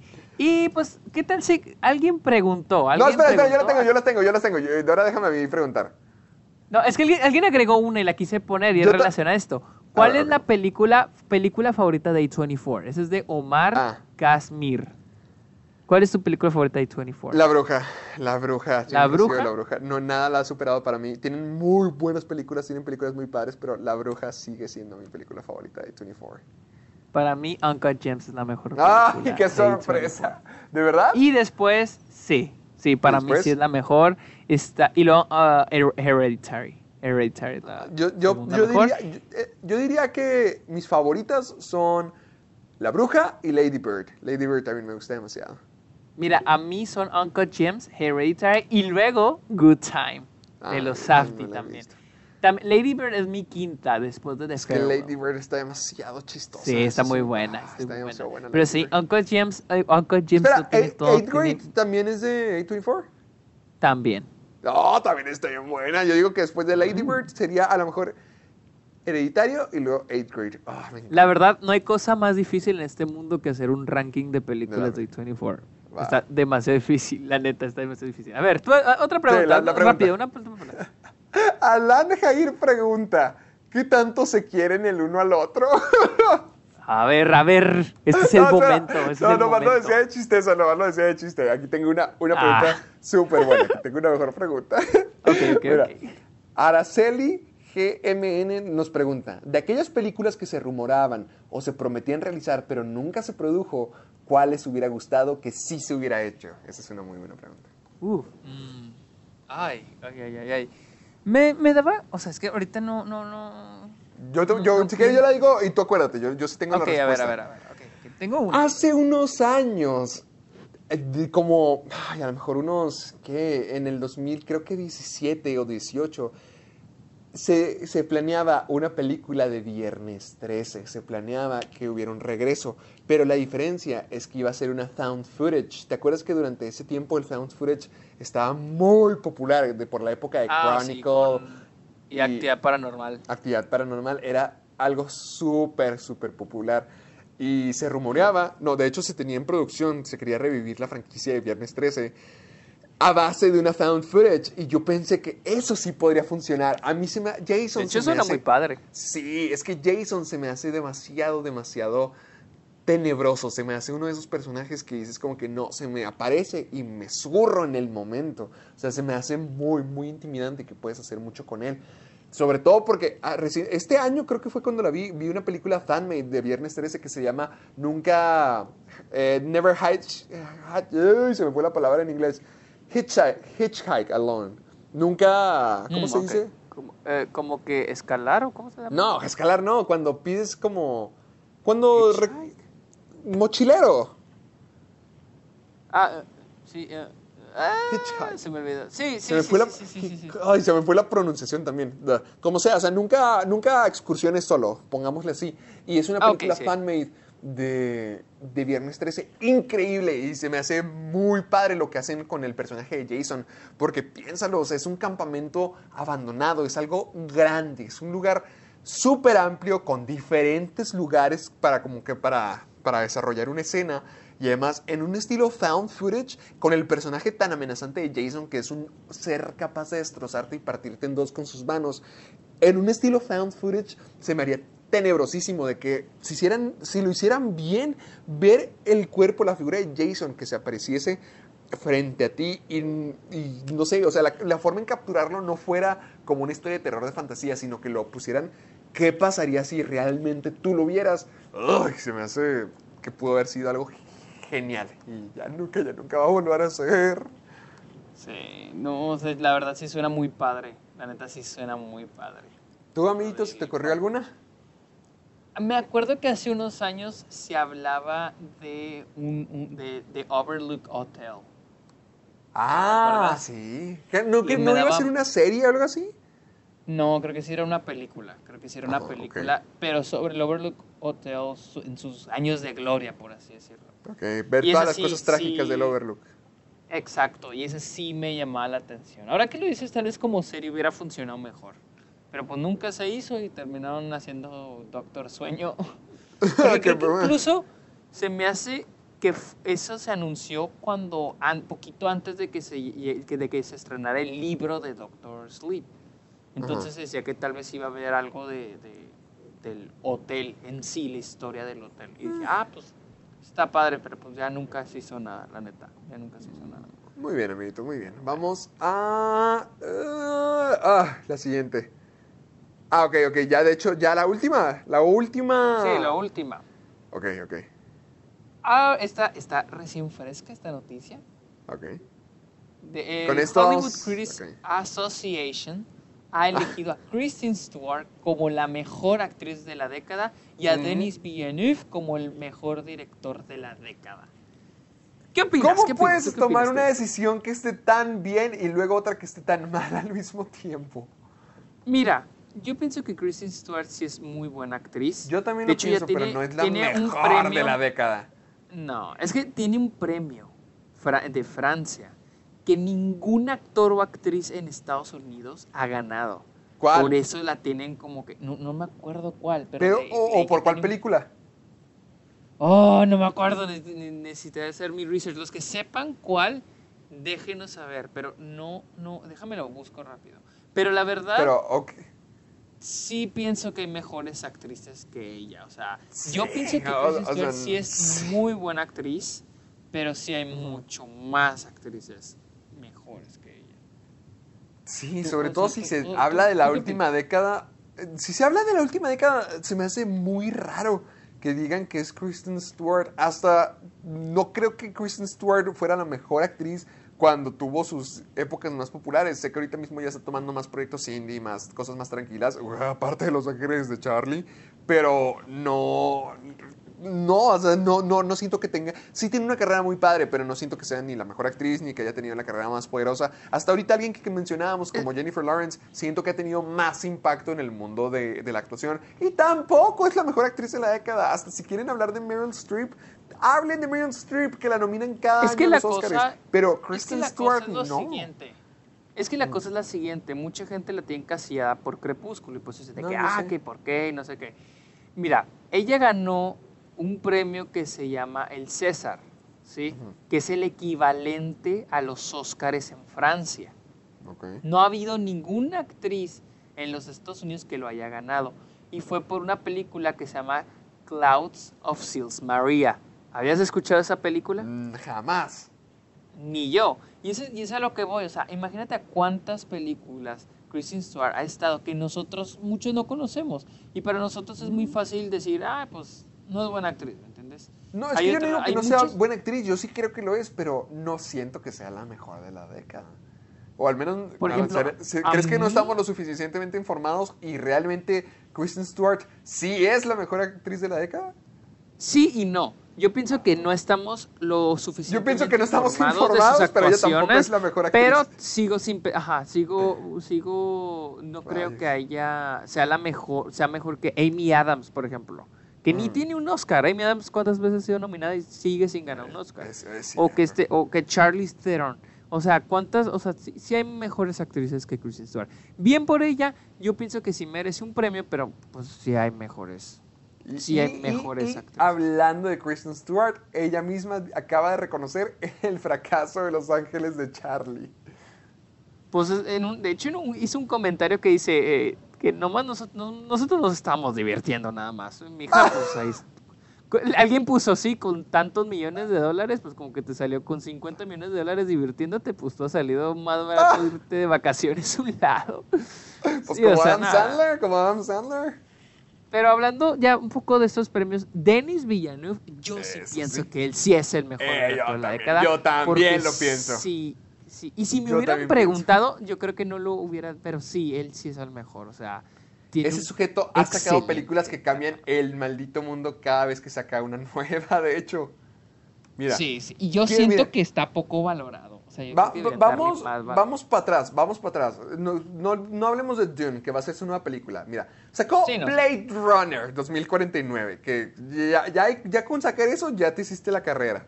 Luego, sacó también Arrival, que, hijo, peliculón. Sí, sacó excelente. Sicario, que ese no lo he visto, pero tú me has dicho pura, Uf, pura cosa hermosa. excelente. Yo creo muchos la consideran. Es que está bien cabrón hacer un ranking de sus películas. Es que sí. Y Lo luego hizo también Enemy. En- Enemy, que se supone que es una de las películas más complicadas de todos los tiempos.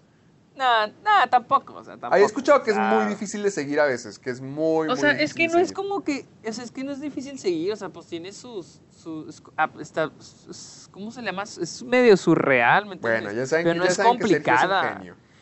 No, o sea, es que, o sea, si, si ves, si ves, si no estás acostumbrado a, pues estás acostumbrado a ver el cine así independiente normal, pero pues no esta madres, pues es decir, wow, porque sí, sí está complicadita, sí tiene, no es como que sea un rompecabezas para formar, pero como que puedes echarle la interpretación que tú quieras, o sea, es lo padre. Y luego tiene Prisoners, que mucha gente, no fíjate. Prisoners, mucha gente que dice que es su menos, o sea, su, es que decir su menos buena está mal, decir que su peorcita está mal. O sea, mucha gente dice, ¿cómo es que Prisoners es como que en su ranking es la de mero abajo y Prisoners es excelente? Yo amo Prisoners. O sea, imagínate la carrera de este hombre. O sea, Pero imagínate la, este siguiente es la que a mí me pone como que... Esta era la que yo no sabía que era de él. Incendies o... ay, Incendies Incend- es de él. ¿Sí la viste? No, no la he visto. la Uf, que me yo sí la he visto, yo sí la he visto. Yo la vi en el ciclo francés de aquí de Delicias. Y mugre, película buena, lentísima como no tienen idea, lentísima y difícil de seguir, pero cada vez que te dan la nueva pedazo de información te destroza y te duele y te hace pasar tiempos miserables y te sorprenden. No, no, no, no, no, no, no, esa, esa película me voló la cabeza y no tenía idea de que había sido de él hasta una vez que discutimos eso tú y yo. Y hijo, queridos amigos, vean Incendies, véanla por favor. Realmente Sí. siento que Denis Villeneuve- Villeneuve sí es el, el mejor director de la década. Cada Sí. mugrosa película que ha sacado desde el 2010 siempre ha movido el mundo de alguna manera u otra y Sí. su efecto solamente se está haciendo cada vez más grande. Arrival, Sí, y la- y Blade sus Runner, películas- y ahora quién sabe Dune. Sí. Y sus películas sí, son lentas y lo que quieras. Enemy, Enemy de hecho fue creo mi primera película de A24 que vi. Y, era, y es muy lenta, es muy lenta. Pero sí, o sea, todas sus películas son excelentes. O sea, son excelentes. Incluso muchos consideran Blade, Run- Blade Runner eh, 2049 la consideran la mejor película de la década. Muchos. La quiero volver a ver, sí, quiero volver a muchos ver. del siglo. Pero a Pero ver, bueno. amiguito, yo siento que ya se nos va a acabar el tiempo. Y Sí, otra vez se nos está acabando el tiempo y vamos a tener que saltearnos lo de los premios. Ah, exactamente. Tal vez, Lo tal dejamos vez para la deberíamos un, ajá, tal vez incluso podemos hablarlo exclusivamente en un solo capítulo para Sí, tener más va- tiempo. Hablamos de, eso en la siguiente oca- ocasión. Sí, Porque pero vamos a hablar tenemos que darle de la película de la Ayumanji. Ojo. Uh, A ver, esta semana pasada eh, se acaba de estrenar Jumanji, el Jumanji. siguiente nivel, que es la tercera película de Jumanji en la franquicia de la secuela de La, la Roca. segunda. La segu- no, Ah, sí, pues, cierto, sí, cierto, sí, cierto. La original, original. Y a mí, a mí me tocó ir a Los Cabos para cubrir todo el junket, para que vayan a Caja de Películas. Ya estoy editando la experiencia, ya subí mi Y vean la crítica. experiencia de este men en la playita. Gracias, gracias. Ah, estuvo bien a gusto. Cinco días en Los Cabos. Muchas gracias. Pero también ya finalmente pude ver la película. Eh, Amiguito, ¿qué, qué opinaste? Mira, la verdad, mira, la anterior me gustó. No pienso que sean de que wow. Yo pensé que te gustaba mucho, yo pensé que te gustaba Sí, demasiado o sea, es que- Ay, o sea, ya, me- ya- ya habíamos dicho en varias ocasiones que sí, nos gustaba es que sí me divierte. Sí, pues me gusta, me divierte. Ay, pero ahorita es como que. Pues están, o sea, es que están bien, me gusta, me entretiene, me divierte. O sea, hay gente que las odia, que la original. O sea, o sea, es, es mil veces mejor que la original. Le duela a quien le duela. O sea, es la pura nostalgia que les dice, ah, es que, le- es que Robin Williams. No, no, no. Para a mí, en mi punto de vista, sí, la anterior sí es mucho mejor. Es más, también esta. Son mejores que la no, original. no, ¿No te gusta Jumanji? La original, Ajá. siento que está bien, pero es una película mala, entretenida. Es un clásico nada más. Sí me gusta, me entretiene. Yo la vi es un clásico La vi nada como. más. La vi como mil veces de chiquito, pero nunca fui de esos niños de que, ah, es que fue mi infancia, es muy buena, me encanta. Claro que no, o sea, admito, admitía que era una película mala, o sea, era una, es una película mala, pero era un clásico y me entretenía, me diver- divertía, pero era objetivo, ¿no? Y estas películas siento, te- o sea, ok, esta es mi opinión de las películas de Jumanji, las nuevas. Dígalo. Pienso que son unas películas que obviamente son para vender. No se esfuerzan mucho que la edición o la fotografía. La fotografía, por ejemplo, está muy basicota, o sea, Sí. la neta. Honestamente. Pero como comedia, o sea, como entretenimiento, pues está padre. La neta las disfruto mucho. Hay ¿Qué ¿También opinas eso de la segunda? sí, a ver, o sea, también me- ah, ¿te gustó las- o no te más, gustó la creo- segunda? sí, creo que incluso me gustó poquito más que la primera. Más que la primera, a mí no me gustó tanto como la primera. Sí, mira. a mí se me hizo súper inferior comparada a la primera. Sí, ¿en serio? A mí. Súper inferior. No sé, a mí. Mira, te voy a O sea, decir es por que, qué. es que mira, es que probablemente sí es inferior, pero creo que sí la disfruté un poco. Yo, yo te voy a decir Sí, por qué yo siento que es inferior no y luego tú me dices por qué la disfrutaste más. Mira, Ok, ok, a ver. yo la disfruté menos porque siento que se estaban tomando menos en serio y que ya se estaban convirtiendo más como en película de diversión, cuando sí siempre ha sido eso, pero el humor simplemente no estaba tan bueno como el de la primera película. En la primera película sabían ser ridículos como cuando Kevin Hart nomás se come un pastel y ¡pum! explota. O sea, pueden ser ridículos, pero también pueden ser muy divertidos, sabían cómo de- desafiar las expectativas y tomar este concepto de cambio de cuerpos para el siguiente nivel, porque siempre se enfocaban en la amistad, o sea, siempre era con intención de, con- de seguir contando una historia, porque en la primera película lo de Spencer, lo de Fridge, lo de la chica rara, lo de Bethany, siempre estaba presente, siempre estaban esas personalidades y cómo estas se estaban convirtiendo en amigos. Es por eso que nos caían bien y es por eso que la comedia funcionaba mejor. En esta segunda tienen el concepto de los viejos y no está bien desarrollado. Iba a decir algo bueno, pero la verdad es que no, esa parte no está para nada bien desarrollada y esto me da como un chiste. ¿Cuál? La de. La, la de los viejos. Siento que cada, cada película te trata de dar una lección de la amistad en diferente formato. Jumanji original lo hizo, esta, la siguiente Jumanji también lo hizo, y esta también lo trata de hacer con lo, el tema de los viejos y envejecer. Sí. Pero O lo sea, que sí es hacen con ese tema es solamente, ¿eh? ¿Qué? ¿Estoy en un videojuego? ¿Qué? Una y otra vez. Es el único muroso chiste de Danny DeVito. Y es una y otra vez que... ¿Qué, ¿Qué dijiste? Ah, estoy en un videojuego. Es una y otra vez eso. Y decir como que yo no me veo así, yo no me veo así. La película anterior sí tenía chistes de que, oh, por Dios, ¿qué está pasando? Pero eran más inteligentes que eso. Por ejemplo, Jack Black como Bethany era una joya. Era una joya verlo en la, en la Sí. siguiente, en la siguiente escena.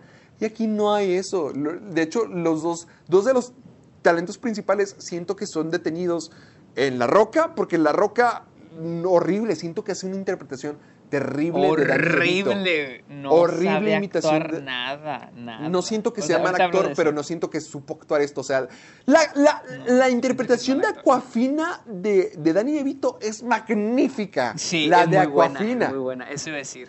Eso, es muy buena, La- pero La Roca como Danny DeVito es horrible. Y este... Mira, eh, Hart- mira, hablando primero, espera, hablando primero lo que dijiste, lo del tema eso de, de la De los amistad viejos. y todo. La neta, ok, es cierto, es cierto. Pero la neta, yo cuando voy a ver esta película, me vale madres. O sea, es que como. No, es que yo voy por las dos cosas. Es como que no, es que no, no siento que nos valga madre. Siento que el corazón tiene mucho que ver. Siento que, siento que las películas de Jumanji son muy graciosas. O bueno, al menos la, la anterior fue muy chistosa. Pero tenía corazón. Y sí sabía cómo divertirte y cómo, o sea, meterte en la historia. Yo siento que este estaba más concentrado en la comedia. Y, y la comedia no era buena. No siempre. Es que a mí, mira, por ejemplo, a mí Dígalo. Kevin Hart sí me dio mucha risa. ¿En esta película? En e- no, a mí también A mí me me- gusta. Kevin Hart fue mí- el que más me gustó de esta película. Y es lo raro, porque Mira, aquí- original era el que menos me gustaba. Mira, a mí con, mira, igual con La Roca, Mira. hasta el caballo, hasta el caballo actuó mejor. La neta, La Roca sí se notó. Sí se pasó. Porque O sea- seamos honestos, La Roca nunca ha hecho un papel en el que en verdad tenga que actuar. Actuar, Siempre es La sí. Roca, tú mismo has dicho. Incluso tú en la última, de, en la de Hobbs y Shaw, Shaw, tú mismo sí, dijiste, ya ni siquiera él, él ni siquiera ni es siquiera era Hobbs, ya. Hobbs, ya ni es la Rudo, roca, ya es La La Roca. Roca, exactamente. Porque al menos en, En la quinta, donde lo in- introdujo en su personaje en Rápido y Furiosos, tenía un personaje, hombre rudo, militar. Sí, tenía un personaje. tenía un personaje, ¿me entiendes? Ahora, desde entonces siempre ha sido ese personaje, nunca ha tenido que actuar más. Y aquí, en, aquí en verdad tiene que hacer algo, aquí en verdad tiene que actuar. Y su actuación como Danny DeVito es horrible, es malísima, es malísima. O sea, siento que incluso trajeron a Danny DeVito y a, y a- y a este Danny Glover al set. Que nomás dura como Y los- 5 segundos en escena, por cierto. No, no, no, no, no, pero yo siento que los trajeron al set donde es el videojuego y los Mm. pusieron a hacer, a hacer los roles que La Roca y Kevin Hart tienen que hacer y luego ponen a Kevin Hart y a La Roca a hacerlo. No sé si así lo hicieron. Yo siento que así lo hicieron y como que La Roca y Kevin Hart nomás veían como, que, como Danny DeVito y Danny Glover lo hacían y luego ellos lo repetían. Kevin Hart siento que sí lo hace muy bien. Sí, yo también Porque- siento que Kevin porque- Hart lo hace bien. porque es el mismo caso que La Roca. Kevin Hart nunca ha hecho un papel en el que tenga que hacer algo diferente. Siempre es el chaparrito chistoso, la neta. Siempre es el mismo. Y aquí es donde ya Y en actúa. esta- Aquí es donde ya actúa Ajá, bien. y a él sí le sale. Ahora, imagínate que La Roca tiene que actuar el, el- un X personaje y casi al final de la película, Coafina tiene que interpretar al mismo personaje, pero lo hace un millón Mil de veces veces mejor. mejor. Dices, no, pues aquí sí se nota la calidad de actuación. Y eso que Aquafina en realidad no es actriz, ella es cantante y es una más comediante, creo. Y, y eso de. Farewell, ya tenemos aquí en Yumanji y hace muy buen trabajo. Entonces, sí se nota la, la diferencia actoral entre uno y otro. Ahora, Kevin Hart me gustó cuando hizo a Danny Glover, pero cuando cambia el chavo, ¿cómo se llama? Young? Young se llama, ¿no? El chavo. Ah, ah, Fretch. Sí, creo que ¿Cuál sí. Young? Sí, sí. ¿Quién es? Nadie es Bueno, Young. eh. Ese personaje no existe. Estoy, estoy casi seguro que se llama Young, pero como sea. Este, cuando lo Fred. hace, se- siento que se quedó, siento que se quedó en, en el personaje de, de este, de Danny Mm. Glover. Todavía sigo viendo a, a, a, pues, a Danny Glover, o sea, todavía lo sigo viendo ahí al güey. No, Entonces, y mira, no por sé. ejemplo. Sí se Jack llama Black- Young, Young Fridge. Lo acabo, lo estoy Ah, pero Young es Fridge. Es Fritz. Ay, pero, Pero se mira, llama por- Young Fridge. Por ejemplo, Jack Black siento que como mujer y, co- y como hombre afroamericano le sale muy bien cualquier papel. Sí, es que- es que pero Jack Black es muy lo buen prefiero como actor. Beth. Sí, es que mira, para mí lo que... pa- i- igual, esta Karen Gillian fue mi personaje favorito de la película, honestamente. Pero es que yo, yo, esto es lo que opino. Yo siento que es lo mismo que la película anterior, pero que trataron de hacer algo diferente, que es que trataron de llevarlo a diferentes lugares, trataron de Ajá. seguir aumentando la- las escalas, seguir hablando acerca de la amistad, hacer que vuelvan a cambiar de cuerpo. Pero francamente, todos eran demasiado buenos en lo anterior y aquí el que hayan, el que hayan tomado... ¿Hagan? No, ¿Dijiste no, no, hagan? no. Hagan, hagan, Dijiste dije hagan. hagan. Dije hagan, dije hagan. hagan. No, Dijiste dije hagan. hagan. Ah, Dijiste hagan. Oh, No, es imposible que haya dicho hagan. Yo no, yo no hagan. diría hagan. No soy tú. hagan. No regrésele, regrésele. Regrésele. No soy hagan. tú. Bueno, a ver, hagan. Continúo.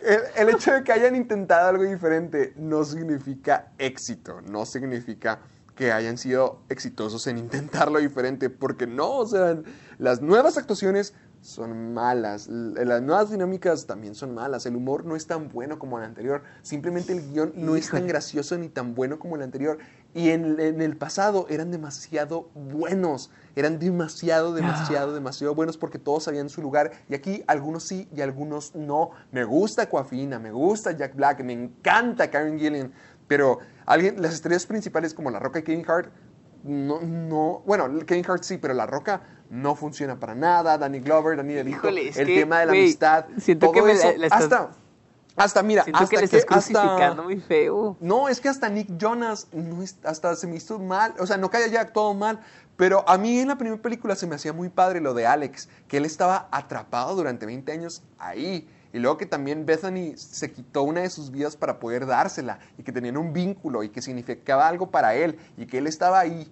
que, o sea, que él estaba en riesgo. Yo me acuerdo que en la primera película sí tenías miedo de que perdiera su vida y, lo, y hacen algo muy chistoso para que no se muera. Y aquí literalmente le quitan las dos vidas luego, luego, en lo de las trampas. Era, se me hizo muy tonto, se me hizo como que muy forzado que todos llegaran a nomás tener A una, una vida. vida. Cuando en la, en la película Sí, pasada se me hacía muy inteligente que, porque en la película pasada Karen Gillian se mata para caer desde el cielo y atrapar a la, la piedra o a Dwayne Johnson al mismo tiempo. Eso se me hizo súper inteligente. Y aquí, no, aquí se me hacía como que no eran tan buenos con el guion, no, no causaban tanta risa como antes. No se me hace mala película, se me hace una película ok, le di un 6.4, pero definitivamente no está al mismo nivel que ninguna de las anteriores. Ay, o sea, no sé, o sea, yo fui pensando, ah, me divertir. ah, ah, y me la pasé padre, me divertí. Creo que yo había hecho algo así con. Ay, no me acuerdo qué película, que empezaban a salir catarugada y catarugada. Y dije, ay, ay, que la voy a, eh, me voy a divertir. No sé si tú te acuerdas si te dije. Pero esta desde el inicio fui y dije, ah, pues me va a pasar padre. Y la neta sí me divirtió, la neta. O sea, si alguien quiere ir a divertirse, entretenerse, está, está padre. O sea, es que. Ah, es, es que probablemente sí tienes razón, pero siento que estás profundizando un montón. Porque sí Ay, hay pues cosas como así se verga. analiza, se tiene que analizar la película. No, Yo- es cierto, es cierto, pero como, como no me tomo en serio esta película, como digo, ah, ah, No, es que yo no, me ah. la, yo no es que me la tome en serio como que tiene que ser esta comedia perfecta de- según Es lo que que yo quiero. cosa- no, pero que- se me hace que- que en lo que era no, no lo logró. Siento que lo que hizo en la es que para- película no, no lo pudo recrear y de hecho lo volvió a hacer. Y volvió a hacer lo Es que para desde ahí ya es pecado y lo hizo de nivel inferior. Es que para mí lo que era y lo que es, o sea, sí lo logra, o sea, que es nomás en- entretener para mí.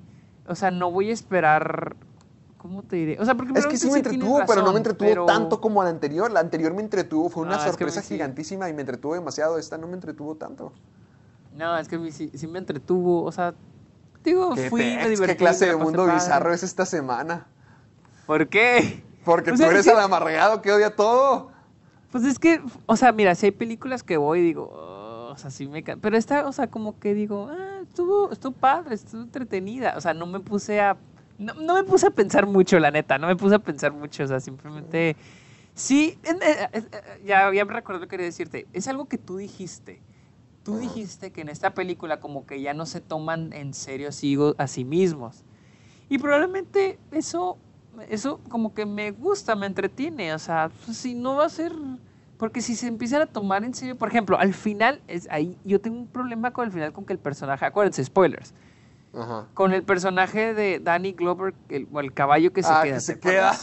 Sí, sí, Eso sí. se me hizo como que, Sí, muy salido como de que la nada. no, o sea, hay- sí, exacto, como que te lo quieren hacer para que llores o para sí, que... súper trágico, pero no, Ta- se ve Ajá. muy, muy tonto. Sí, porque número uno nunca desarrollaron eso que dices, no desarrollaron tan La bien enfermedad.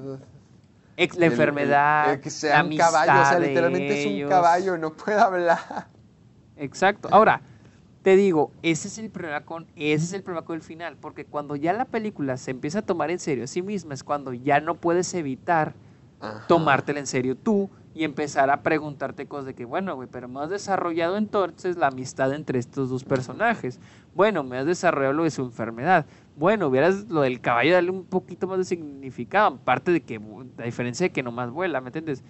Ese, ahí es donde sí es cierto, o sea, cuando ya se toman en serio así ellos mismos, pues ya Eso, tú no, puedes evitar tomarlos en serio y tomarlos empezar serio a no profundizar. ¿me entiendes? Exacto, exacto. Sí, ahí es sí- una película divertida, sí pero ellos mismos se ponen la cruz ellos solos en los momentos de más debilidad. Es por culpa de ellos, porque nunca deciden. Exacto. Deciden a veces tomarse en serio y a veces no. Y sobre La Roca, yo siento que algo de La Roca es que tuvo menos tiempo en pantalla. Muchísimo menos. Y es lo mismo de Y es yo-. No, y yo siento que el editor dijo, este cabrón está Pésimo. actuando mal, mal. Es que tenemos que cortarle tiempo, o sea, tiene que salir menos porque sí está actuando mal. Sí, Entonces sí. yo siento que el editor le cortó tiempo a La Roca, pues para que no hiciera tanto el ridículo, porque hijo de su... No, no, Es que no, sí no. estuvo mala, sí Las estuvo muy mala. La y- imitación. A mí me gusta en el tercer acto cuando vuelve a ser La Roca, vuelve a ser Spencer. Que Pues sí, que pues, es pero está haciendo... Sí, pero está haciendo como que La Roca... Sí, o sea, alguien más, alguien bonachón, tranquilo. Y- Exactamente, exactamente. Y aquí, y de- como Dani DeVito, no, malo, te digo, Aquafina Y aún está en el mismo video demostrando cómo se hace una buena imitación de Exacto. Dani DeVito. Ahora, y aún así, dejando afuera el personaje de Vito, pero ahora comparando a Aquafina y a La Roca con el personaje de Spencer, Aquafina también lo hace mejor. Me, También. Veo a Aquafina haciendo de Spencer y veo a Alex Wolf, al personaje de Alex Wolf cuando es chavito. Lo veo ahí. Y con La Roca, pues tal vez un poco, pero no con Aquafina. O sea, Sí, o sea, con La Roca es como, es como bien. cuando Shazam interpretaba a Billy, que, no era, que era un niño, pero no era el mismo niño. Y- Sí, exactamente. Que era que un adulto sí actuando como niño. Ajá, exactamente, y aquí es un adulto actuando como alguien inseguro. Y luego, Aquafina sí es actuando como los dos personajes. Eso demuestra Pero al mucho menos, cuán pero, buena actriz es. pero, pero por ejemplo, en Shazam, Shazam al menos actuaba bien. A pesar de que estaba siendo probablemente otro niño, la actuación era buena. Sí, y Pero la actuación La de La Roca como Dani DeVito, La no, Roca- simplemente no. ¡Ah! ¡Ah! Sí, o sea. Sí, ¡ah! lo odié, lo odié, odié eso, sea, odié eso, me cayó sí, sí. muy gordo. Pero y bueno, a mí la actuación de, de, de Kevin de Kevin Hart. Hart. sí se me hace eh, inteligente. Sí se también me hizo se me hizo hasta, hasta cierto punto muy bien hecha. Un poco repetitiva, pero Sí, sí, pero sí pues, la hacía bien. divertida. Sí, estaba bien. Y si te fijas, el editor le da muchísimo tiempo de, de pantalla a Kevin Hart. Porque él sí da risa. Pero bueno, bien, eso fue nuestra opinión de Yumanji. ¿Dónde te seguimos? Yo estoy en Twitter e Instagram como arroba el Sergio Muñoz. Sí, en Twitter tengo como Uncut Gems Fan Account. No se les haga, no, se- no se extrañen por eso, pero me tengo como arroba el Nadie Sergio vaya a Muñoz. seguirlo. Nadie vaya, por favor. Háganle un favor y no le den más atención a esta persona. ¿Y tú dónde te podemos seguir? ¿Dónde podemos ver tus videos? Ya saben que me pueden seguir en YouTube como Caja de Películas, en Twitter, Facebook también me pueden encontrar como Caja de Películas y además en Instagram soy Héctor Portillo, así, soy Héctor Portillo, soy el Héctor Portillo, las tres palabras.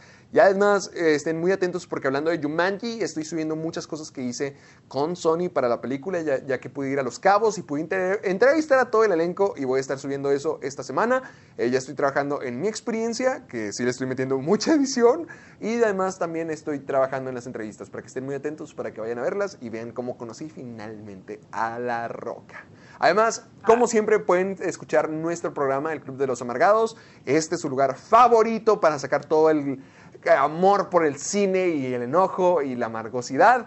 Pueden hacerlo con nosotros en Spotify, iTunes y iBox. Además de que pueden encontrarnos, amiguito, ¿en dónde?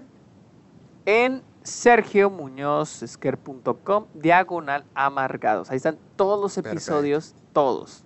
Además que ya saben que todo lo que quieran compartirnos, utilícenlo con el hashtag Soy Amargado. Utilicen sus capturas, sus dibujos, sus escritos, todo, todo lo que quieran con el hashtag Soy Amargado para que nos pueda llegar y lo podamos compartir con facilidad. Así que vamos a estar esperándolos para la siguiente semana y les agradecemos como siempre que hayan decidido pasar su lunes, su martes o cualquier día de la semana que estén escuchando esto con nosotros, sus amigos. Aquí los esperamos para contestar más de sus preguntas, seguir hablando del cine y seguir haciéndolo de una manera amargada. Nos vemos. Hasta luego.